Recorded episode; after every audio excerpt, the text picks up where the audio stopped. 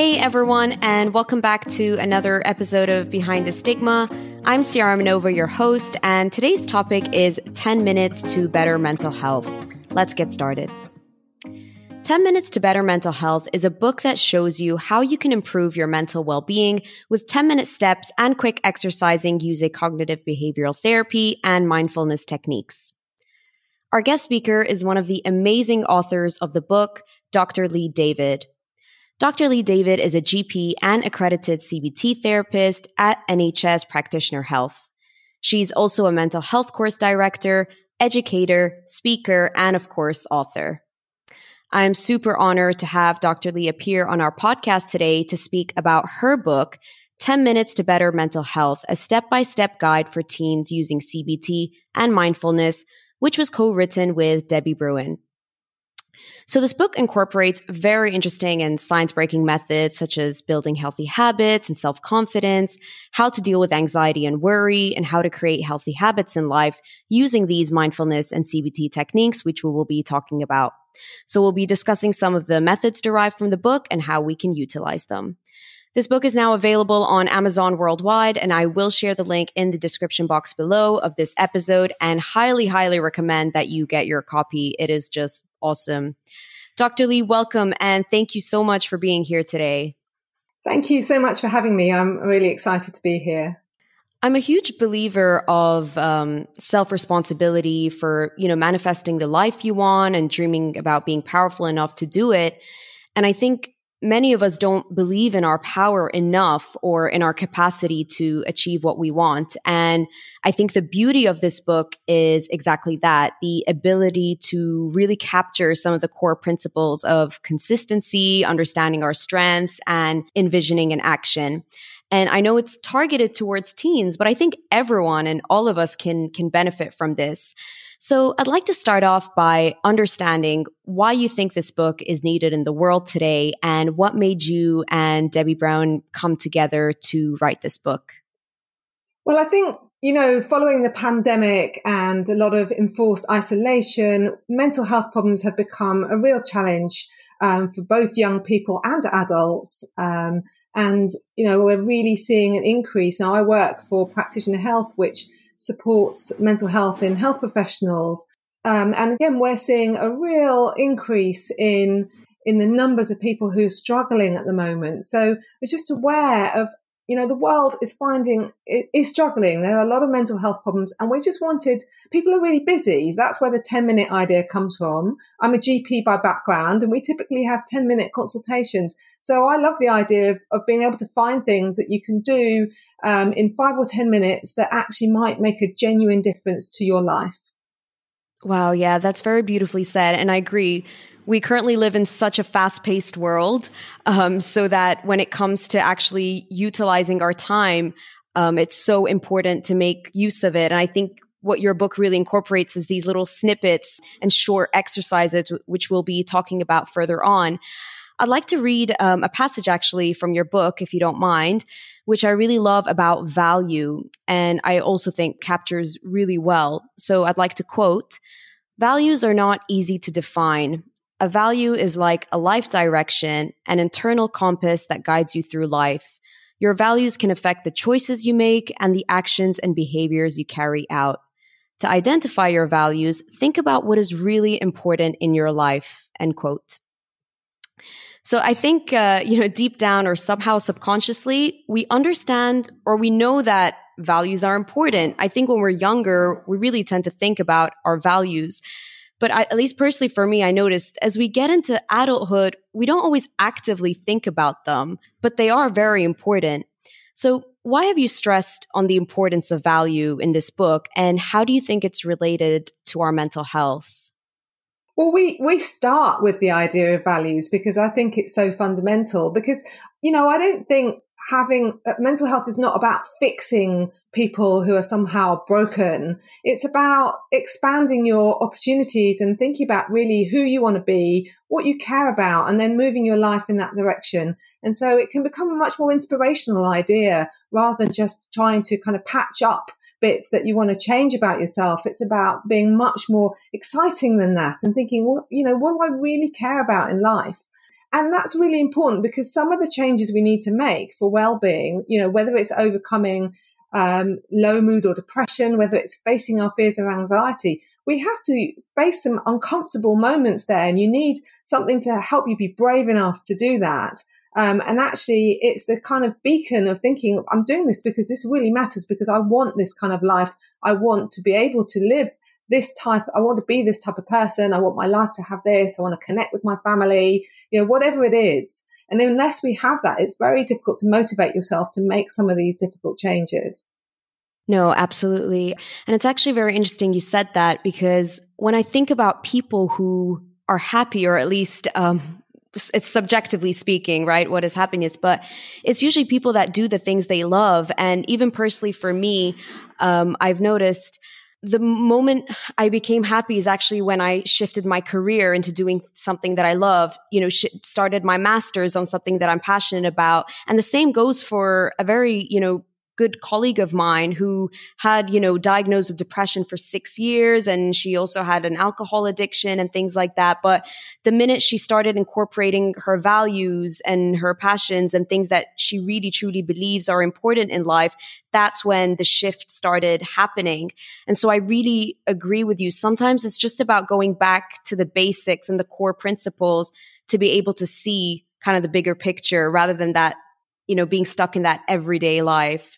I agree. And I think also if you think about it's much easier sometimes to to seek out meaning and purpose in life, to do things that are important and meaningful, than it is to necessarily find happiness is very, you know, a bit flaky. It, it, it's insubstantial. It's hard to grasp. And if we spend all our time seeking out happiness, we start comparing ourselves to others. Am I as happy as so and so? You know, we start looking on social media and comparing ourselves. And actually that's a spiraling negative um, route, which can actually make us feel more distressed. And, and so instead, if we focus on what matters to me and can I do it, whether I'm happy or not, but actually that often brings much more contentment, which I think is often easier um, to aspire towards. Yeah, absolutely. So, Lee, you also incorporate mindfulness um, as kind of one of the main techniques used in this book.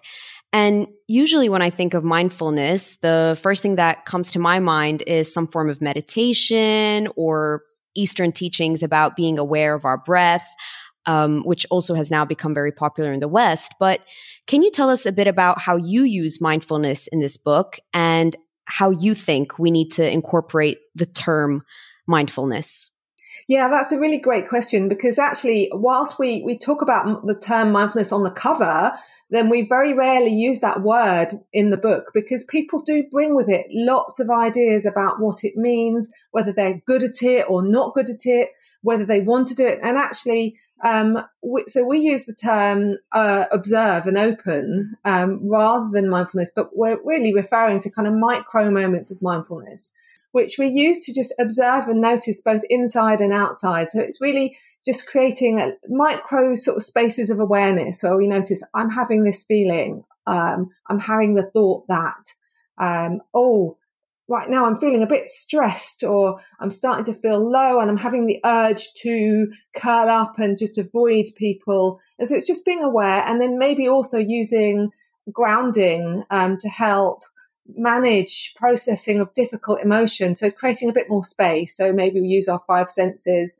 Um, if someone's having, you know, they're caught in an emotional storm of anxiety, um, then maybe I would encourage them to listen to the sounds, to um, look for colors around, to feel just to scrunch their feet up on the ground, maybe sort of stretch their arms up or wriggle their seat on the chair, and just notice my physical body's here. Um, but it only has to take maybe you know 10, 20, 30 seconds or a minute to just step out of those difficult feelings for a minute, create a little bit of space for them, um, and and in that space comes choice where you can choose what's helpful. What do I want to do? what, what am I going to do now? And, and not getting caught up in the autopilot where we respond in the same ways, which are often vicious cycles. Yeah, very well said. I like the word observe because uh, it's a it's a very powerful word um, to be observant. Like you mentioned, how many of the times are we really observant of our feelings, of our emotions, of our surroundings? Right, every most of the time, uh, and I'm guilty of this myself. We are on kind of like this autopilot mode. Actually, I think when I was reading on an, on an anxiety book, there was something called the 333 rule, uh, which basically talks about something similar of what you were saying. It's like, um, first, when you feel like you're getting either a panic attack or you're getting anxious, like your anxiety's kicking in, like stop for a second. First, pay attention to the sounds like what do you hear? Second look around you like what do you see? And apparently like you mentioned this is kind of like a grounding technique. Um, so it kind of brings you back to the to the present moment. So it's all very very interesting. But another one of the techniques that you mentioned and it's a very common methodology in psychology uh, which is cognitive behavioral therapy. And CBT techniques are actually one of my favorites. Um, I've done CBT therapy myself with my therapist, and and it worked great for me personally. Uh, because I like how it focuses on the here and now. So a lot of the times it's something you can work on instantly. Although I feel like CBT sessions take a while, but in your book you have this really amazing way of making it into sh- into short and really cool snippets. Can you tell me what's your favorite CBT technique from your book and how it works? And perhaps just a very quick and brief intro to CBT just for our listeners who aren't really familiar with it. Yeah, so CBT is, is quite an evidence based therapy for, for quite a lot of problems like anxiety, depression, and it involves the C stands for cognitive, so it's changing changing what how we think, and B is behavioural, so it's changing what we do. Um, now, actually, we we use a little bit of CBT, sort of, uh, but we also use acceptance and commitment therapy, which is a third wave um, version of CBT, where there's a bit less kind of um, some of the cognitive challenging that you might traditionally see in in CBT. We, we we do a little bit less emphasis on that, and more greater emphasis on simply noticing. So it links with mindfulness really as well um, noticing that thoughts have come up and then deciding, is this a thought that's helpful or unhelpful for me? And do I want to listen to it? And what action am I going to take? Mm. Um, but we, we've actually woven it, our, our approach to, to using therapy using a four step grow model. Um, and the four, the four steps are G for guide. And we've, we've already talked about that, haven't we? Which is your inner guide is, is your values. It's what do you mm. care about and what direction do you want to take? And then the R is ready for action. And that's the behavior of CBT. Um, so for that, we're talking about what micro steps. And I think this if, if you had to pick one, it would be this one. It's the behavior. It's what micro steps move me towards my values. Um, and I love micro steps because they only have to take between three and 10 minutes to do something. Um, they're not going to fix your life problems. They're not going to solve all your problems mm. by doing one micro step. But what they do do is that they break some of these patterns that we've got into where we've got unhealthy habits of, of, of behaving that are actually not really working for us. And so we do something really small, but it's different. And we start to think, oh, I don't have to do my old patterns. Maybe I can, maybe I actually can start. And so it's like a snowball effect where you are able to make more change um, and improves your sort of self belief that you're capable of change. And that's often one of the first things that we need to work on. The O of the, the grow model is then open and observe. We've talked about that already. It's the kind of, it's mindfulness, it's having choice. And then the W is back to the cognitive part of CBT. Um, it's your wise mind. It's, well, you know, um, and we're thinking about things like perspective. You know, if I, if I was up on top of a mountain thinking about this, if I, if I fast forwarded five years to the future, what would be my perspective then? Mm. Um, and we use the observe to create space to listen to our wise mind. And I think when you make a bit of space, people have got a wise mind already. We're not making a new one. They really do have it. It's just about letting, letting it bubble up, not forcing it or arguing with our worry thoughts or our, our low mood thoughts, but actually just letting the wise mind come up when you make that space and I think the other aspect of Wise Mind is about being compassionate. It's about being kind to ourselves rather than critical and being supportive and being that. It's kind of like being an inner coach rather than a judger, critic, mm. and a negative um, commentator, but somebody who wants to get the best out of us through support and, and, and encouragement. Wow. The inner coach. I love that. It's like who do I want to see today? when when your brain starts talking as it usually does, right? Especially with people who are anxious or do have depressive kind of tendencies, that rumination kind of aspect of it, right? So it's like, nope, today I don't want to talk to the judge. I, I want to talk to my inner coach and just um just be okay with with with what's happening. Yeah, that's very interesting. So, grow, as you said, is I think one of the main techniques used in this book, which is absolutely beautiful. And as you mentioned, it's follow your guide, get ready for action, be open and observe, and use your wise mind. Can you give us an example of how this can be used? Can it be used in the context of someone who wants to start something new, or is it more related, you would say, to your emotions or both? How do you think people can incorporate this well, the, what I love about this is that it's so flexible and you can use it for all kinds of different things. So you can use it for, I've used it for people with depression.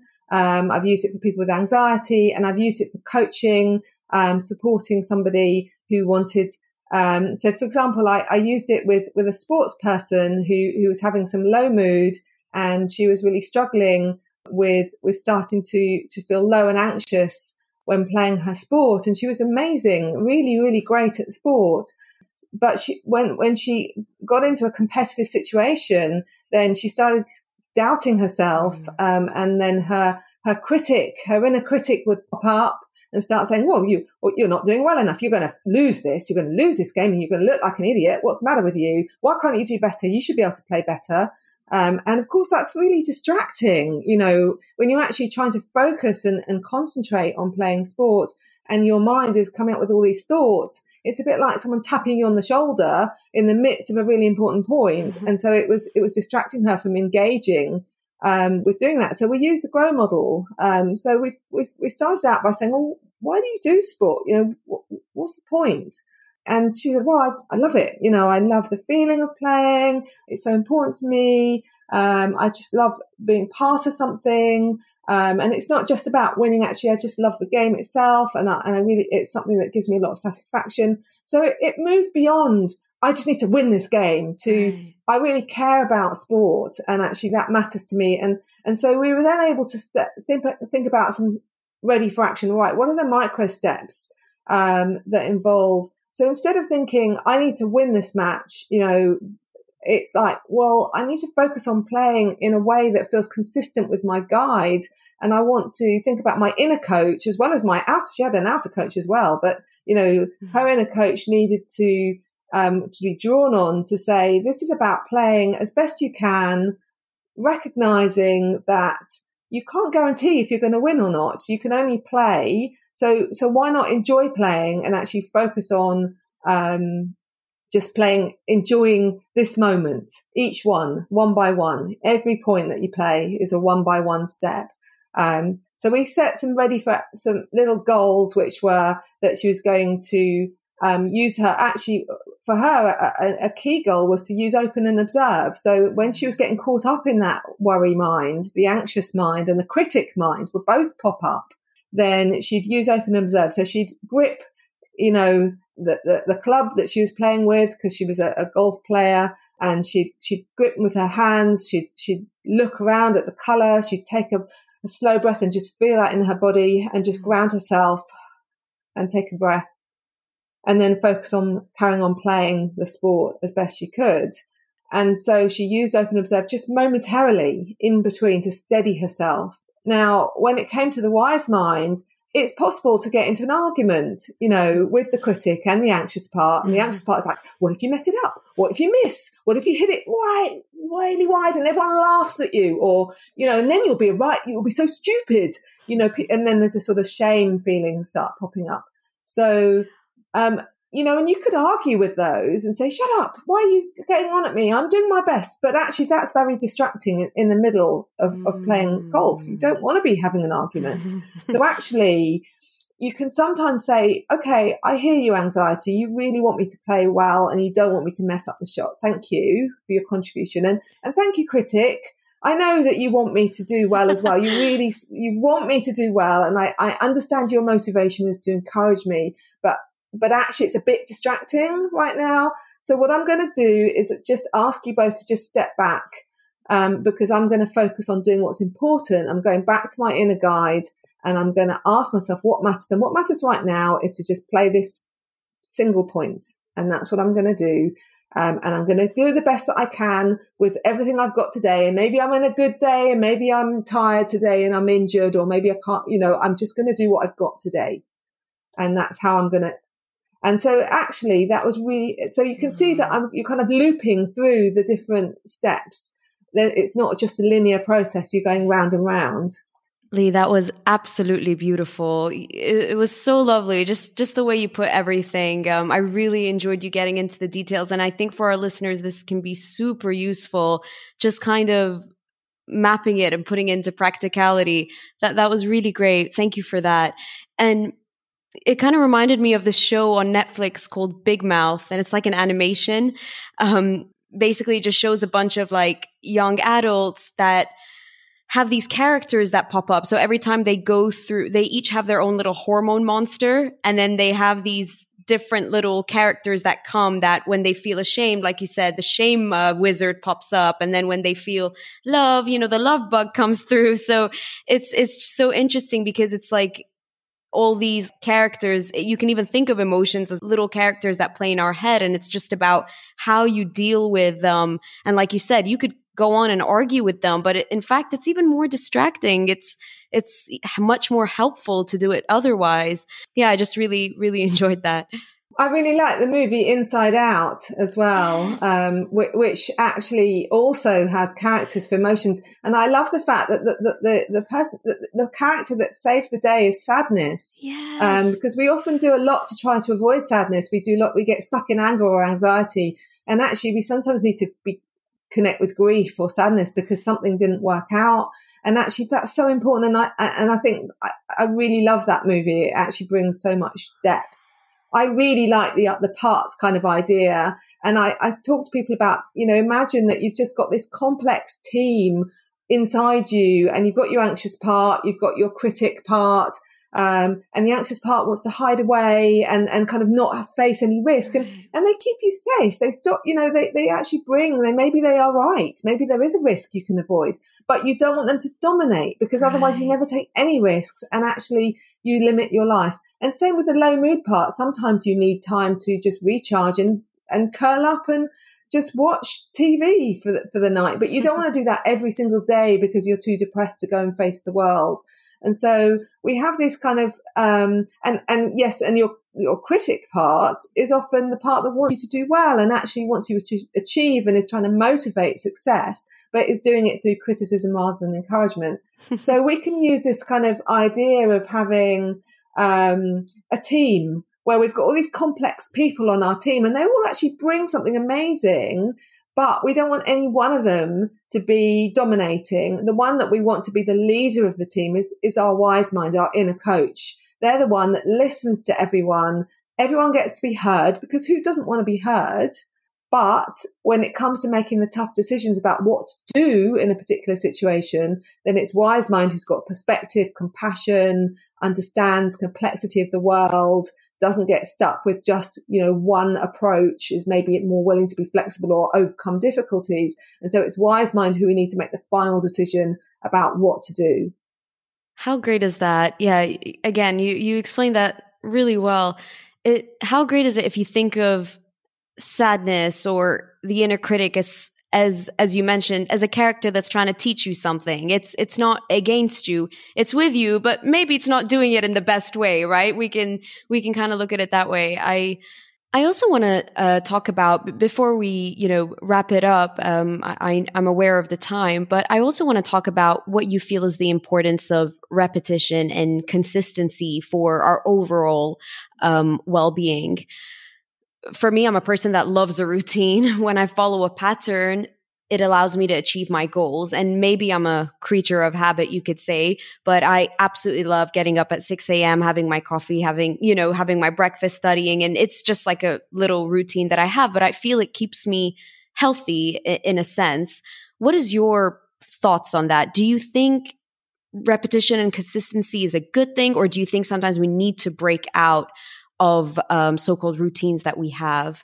I think routine's really important and it can support well-being hugely. I think we just need to be careful about following our guide when we're hmm. sticking mm. to the routine. So we don't get rigid about the routine and we don't adapt it. So what we need to do is, you know, you know, I, for me, my routine is that I try and do some activity. I'm mainly work from home. Um, so I don't see anybody if I'm not careful during the day and it can be isolating. So, and, and also I'm sat down all, you know, for a really long period. So at lunchtime, I've, I've, I've created a habit where I go for a walk or a gentle jog with a neighbor. Um, and we do that most days. And so I get my little fix of social interaction and we get some physical movement as well. And, and that massively improves, you know, my well-being, but also my productivity in the mm. afternoon. I, I, I work so much better and I'm happier as a, as a person. But, you know, I have to flex it. So if I'm, if I'm ill or really tired or I didn't sleep well, maybe we'll walk. I, I do try to go. It's it's a bit like um, you know just flexing the routine, but trying not to stop completely. Doing flexible pace activity. So you you reduce it down. Maybe you go for a short, gentle walk, but you don't not go at all unless you're super sick and you really feel like you obviously then have a few days off, but then come back gently. So I think it's it's flexing your routine to make it workable and not getting really it's you're not doing it for the sake of the routine you're doing it for the sake of the value right. and it's remembering the value and then using the routine to support that Right, very well said. Yeah, absolutely. We do have to listen to our bodies as well, right? At the end of the day, sometimes like you said, if you're tired or you're on your monthlies or something, you you have to to listen to your body. And uh I'm a person that loves raving, so during my raving days. I definitely don't have my routine, but you know, I, I do allow myself to have that once in a while. Speaking of your um, routine, which thank you, I think it was very helpful. As a final question, I do want to ask what is a technique that you use or incorporate in your life on a daily or at least consistent basis that you can re- recommend people to get started? Well, I definitely recommend doing some physical activity and some social in your needs. You know, finding a, if it's if it's if you love groups of people, then it's winding that in, finding ways to fit that in. For me, I really enjoy um, spending time with with close friends and in, and in smaller groups. So it's finding mm. it's it's working out what what you know what really serves mm. you and and what improves your sense of well being afterwards. So I definitely need to to I think physical activity in whatever uh, form is incredibly important. And I, I sometimes, I do try and get up early and do a little bit of yoga in the morning. And I find I always, again, have a better morning if I do that. Um, but I never ever want to get up and do it. Um, that's the funny thing. I, and I've been doing it for quite a long time and I still don't want to. And I think it's just remembering you could slip into the critic at that point. Why don't you come on, get up? What's the matter with you? Or you could be like, yeah, I'm going to observe and open and bring my compassionate kind of guy to say, yes, I know you don't want to get up this morning. You're feeling really tired. I'm going to notice that you're, and, and again, do I need to flex it? Was it, was it a late night last night? Do I need to try and do less? Do I actually give myself a day off? Um, or is it, well, actually just, and so I guess what it is, it's about setting expectations that are realistic and reasonable and back to the micro steps. Um, and then being willing to flex them, but try not to just ditch them, um, so that we can maintain these little habits that are good for us, that are woven throughout our day to day life. And I think it's about just finding tiny little things, whether it, maybe it's social interact, you know, maybe it's just texting someone you care about or finding time to phone your brother or sister, um, or, or spending 10 minutes playing a game with your child. Um, just finding these micro moments of doing something that matters and just weave that into your day. Lee, this has been such a wonderful conversation. I thank you so, so much for your time and, and I really do wish you all the best with your work ahead. Thank you. It's been really, I've really enjoyed being here and wishing you well too. Thank you, everyone, for tuning in and listening. I once again highly, highly recommend purchasing this book. It has so many amazing and easy to use techniques to help you with your everyday life. Once again, it will be shared in this episode's description. Thank you once again for tuning in and listening, and we'll catch you guys in the next episode.